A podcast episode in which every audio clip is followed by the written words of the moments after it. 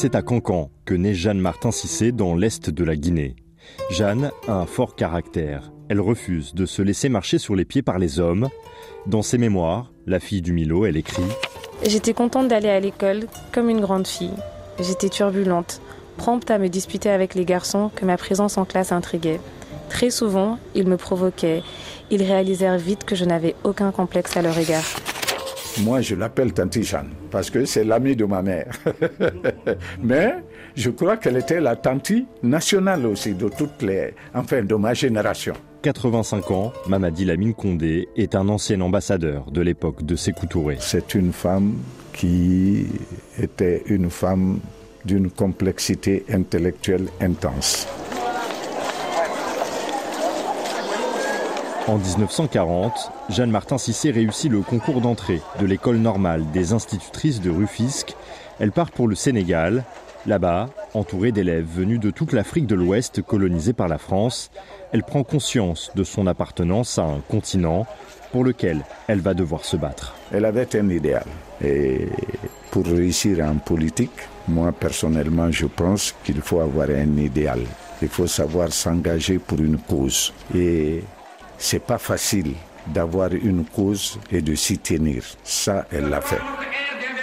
De retour en Guinée, Jeanne fait la rencontre du jeune Sékou Touré. Elle s'engage dans la lutte anticoloniale. Après l'indépendance, elle connaît une irrésistible ascension au sein du parti unique, le PDG. Elle a montré que la femme, elle pouvait prendre des postes de responsabilité où des décisions sont prises. Donc, euh, c'est une femme modèle, c'est une femme qui m'inspire, c'est une femme euh, dont je suis fière. Je suis fière de savoir qu'elle vient de mon pays. Aminata Pilimini Diallo est journaliste et militante féministe. Notre société jusqu'à maintenant ne comprend pas le combat pour les droits des femmes. On nous traite, euh, on traite les féministes comme des rebelles, comme des femmes qui veulent rebeller d'autres femmes, des femmes insoumises. Donc elle reste une influence pour moi. Elle me donne le courage, elle me donne la force et elle me, elle me donne l'engagement de me battre jusqu'à ce qu'on gagne le combat. Au début des années 60, cette panafricaine convaincue se tourne vers la diplomatie. Dans ses fonctions, elle porte des combats en faveur des femmes de son continent, comme l'éradication de la polygamie ou de l'excision. Fatou Soaréane, directrice de l'ONG Women of Africa. Pendant euh, la période de Jeanne Martin Cissé euh, et de ses collègues femmes, les femmes avaient énormément de points en fait politique en Guinée. En termes de féminisme, euh, la Guinée était allée très loin. 1961, Jeanne Martin Cissé s'envole pour les États-Unis, où elle participe pour la première fois à l'Assemblée générale de l'ONU. J'étais à New York quand il y eut la contestation des enseignants.